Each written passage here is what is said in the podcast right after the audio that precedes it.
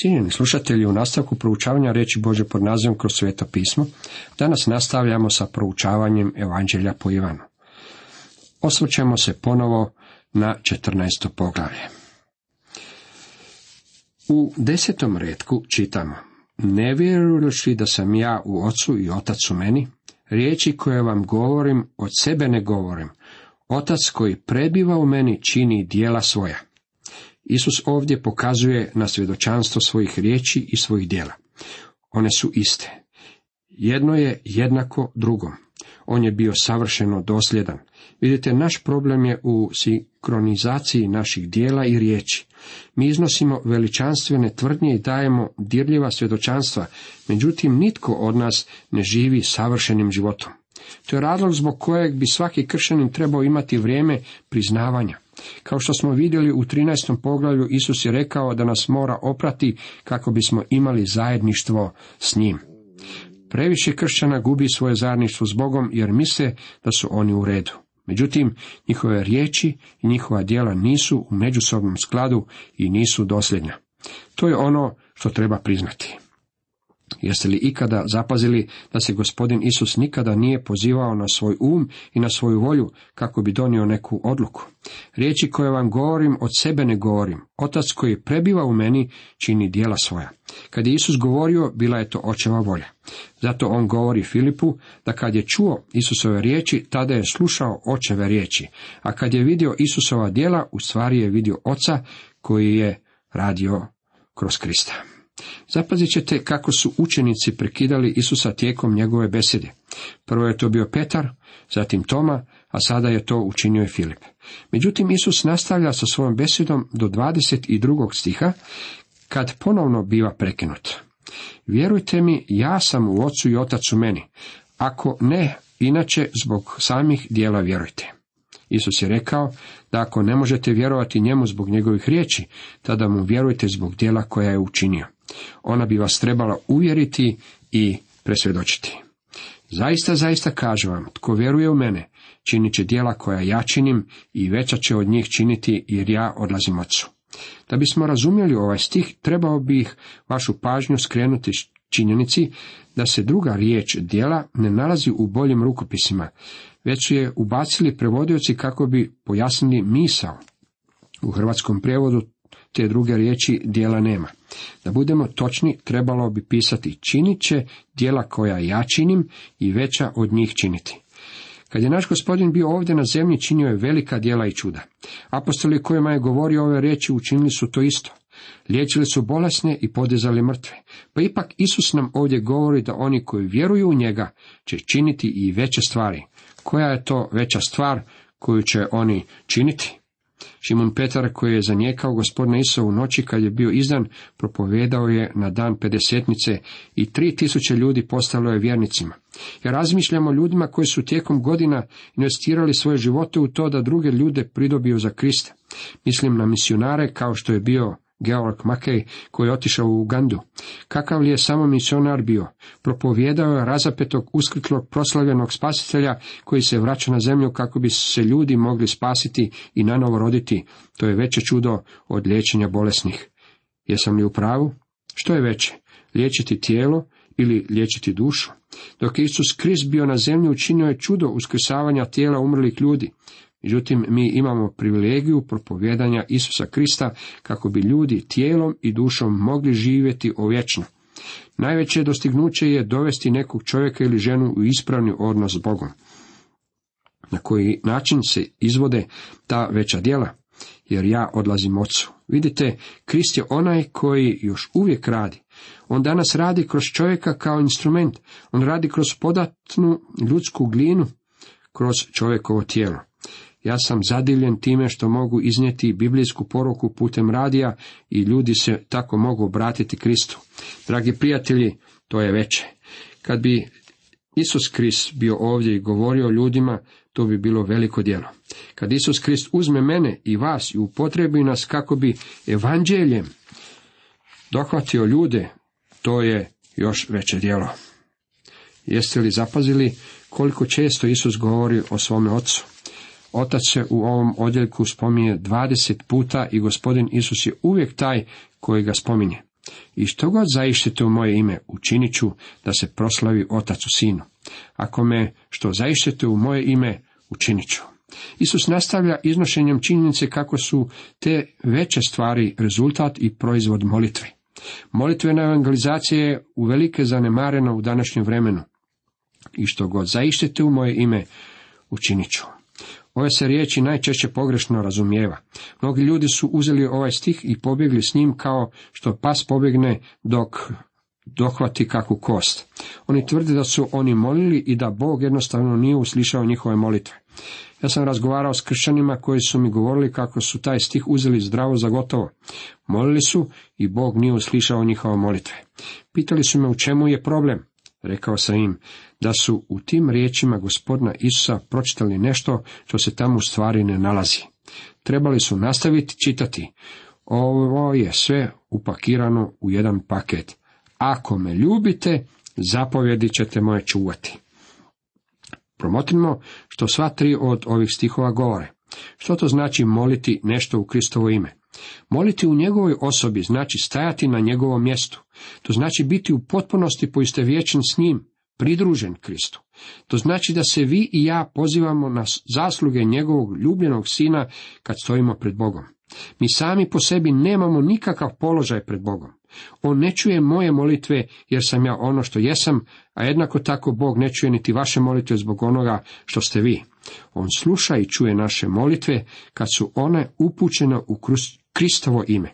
To nije samo nekakva kratka fraza koju prikrpamo na kraj našim molitvama, završavajućih riječima u Isovo ime. Moliti u njegovom imenu znači predstavljati svoju molitvu na temelju Isusove zasluge i za njegovu slavu.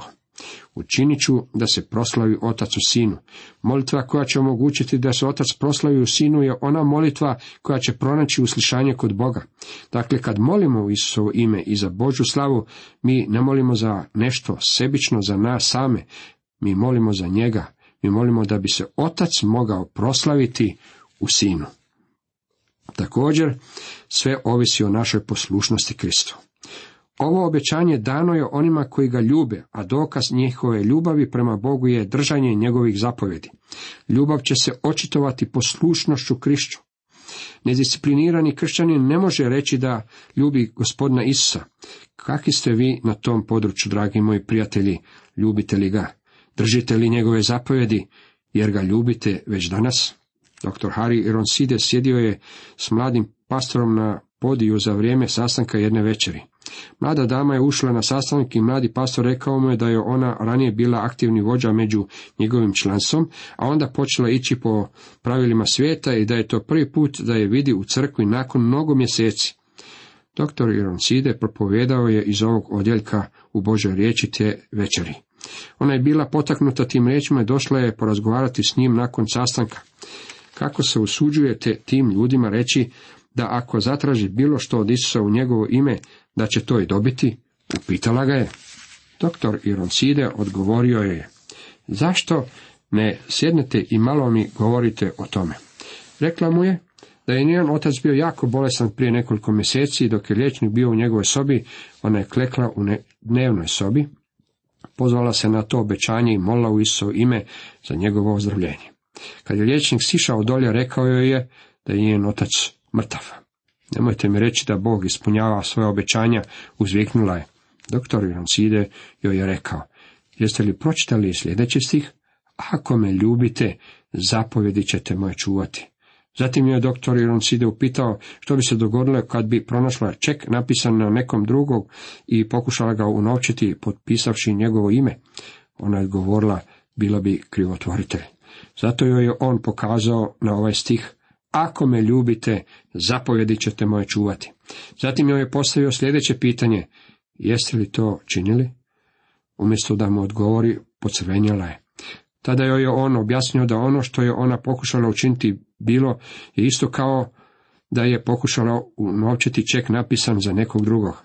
Svi mi moramo prepoznati, dragi moji prijatelji, da je poslušnost prema Isusu dokaz naše ljubavi prema njemu i ovo obećanje dano je onima koji ga ljube.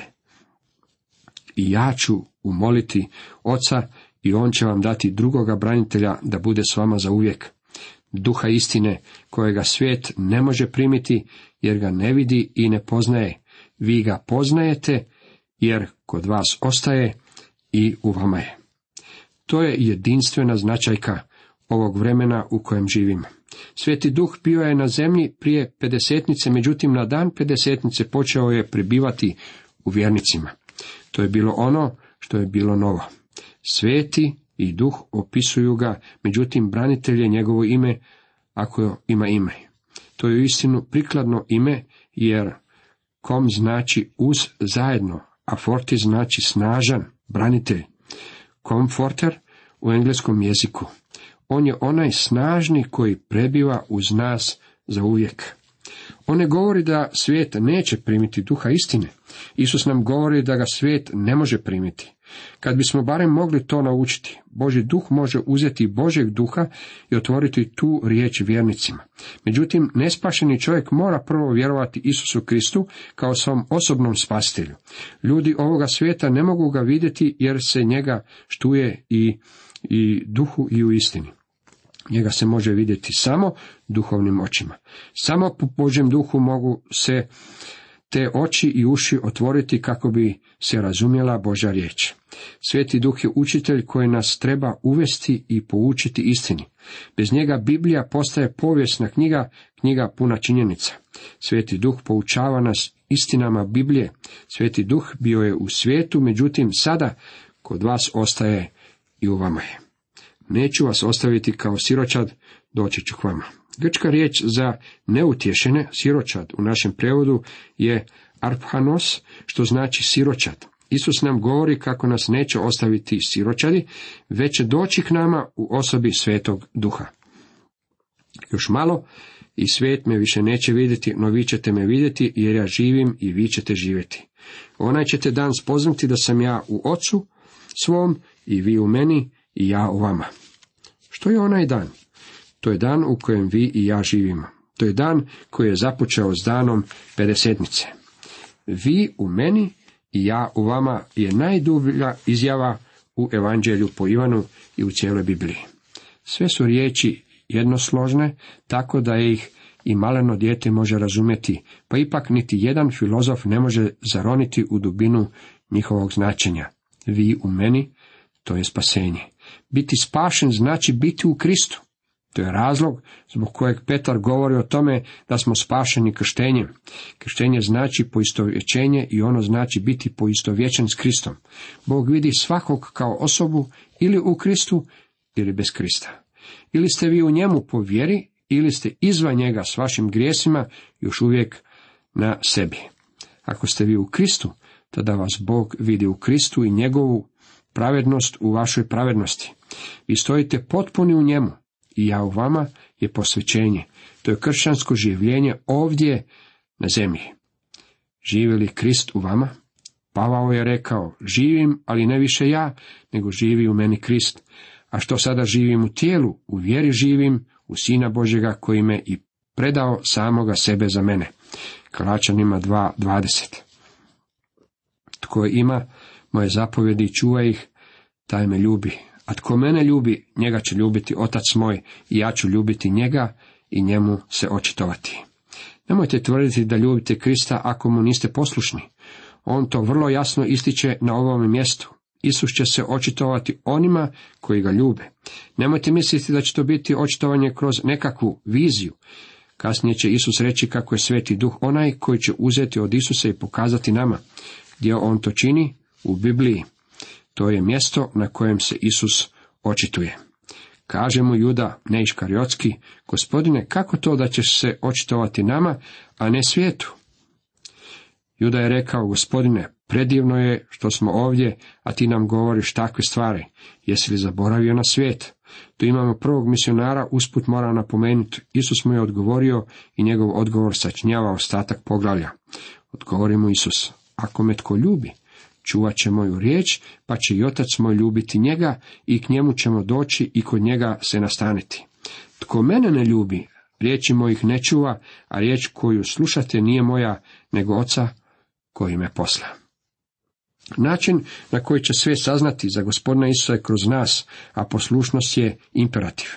Ispovjedanje vjere nema nikakvu vrijednost. Članstvo u nekoj od crkvi nema nikakvu vrijednost. Stvar je u našoj ljubavi prema Kristu koja se očituje u našoj poslušnosti. Kako je s vašom ljubavi prema njemu? Stvara li ona u vama poslušnost? Je li vam on stvaran? To su tri stvari koje su važne. To sam vam govorio dok sam boravio s vama. Branitelj Duh Sveti koga će Otac poslati u moje ime, poučavat će vas o svemu i dozivati vam u pamet sve što vam ja rekoh.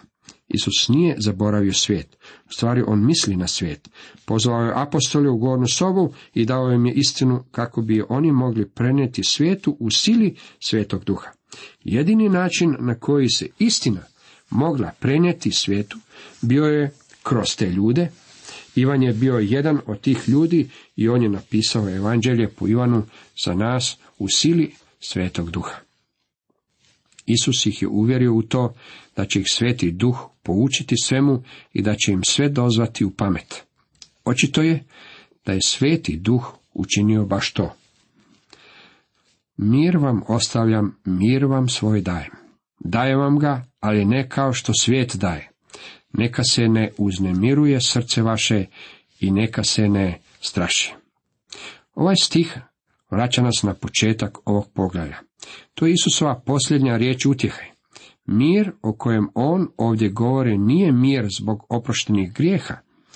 To je slavni, veličanstven mir koji dolazi u srce onih koji su u potpunosti predani gospodinu Isusu Kristu.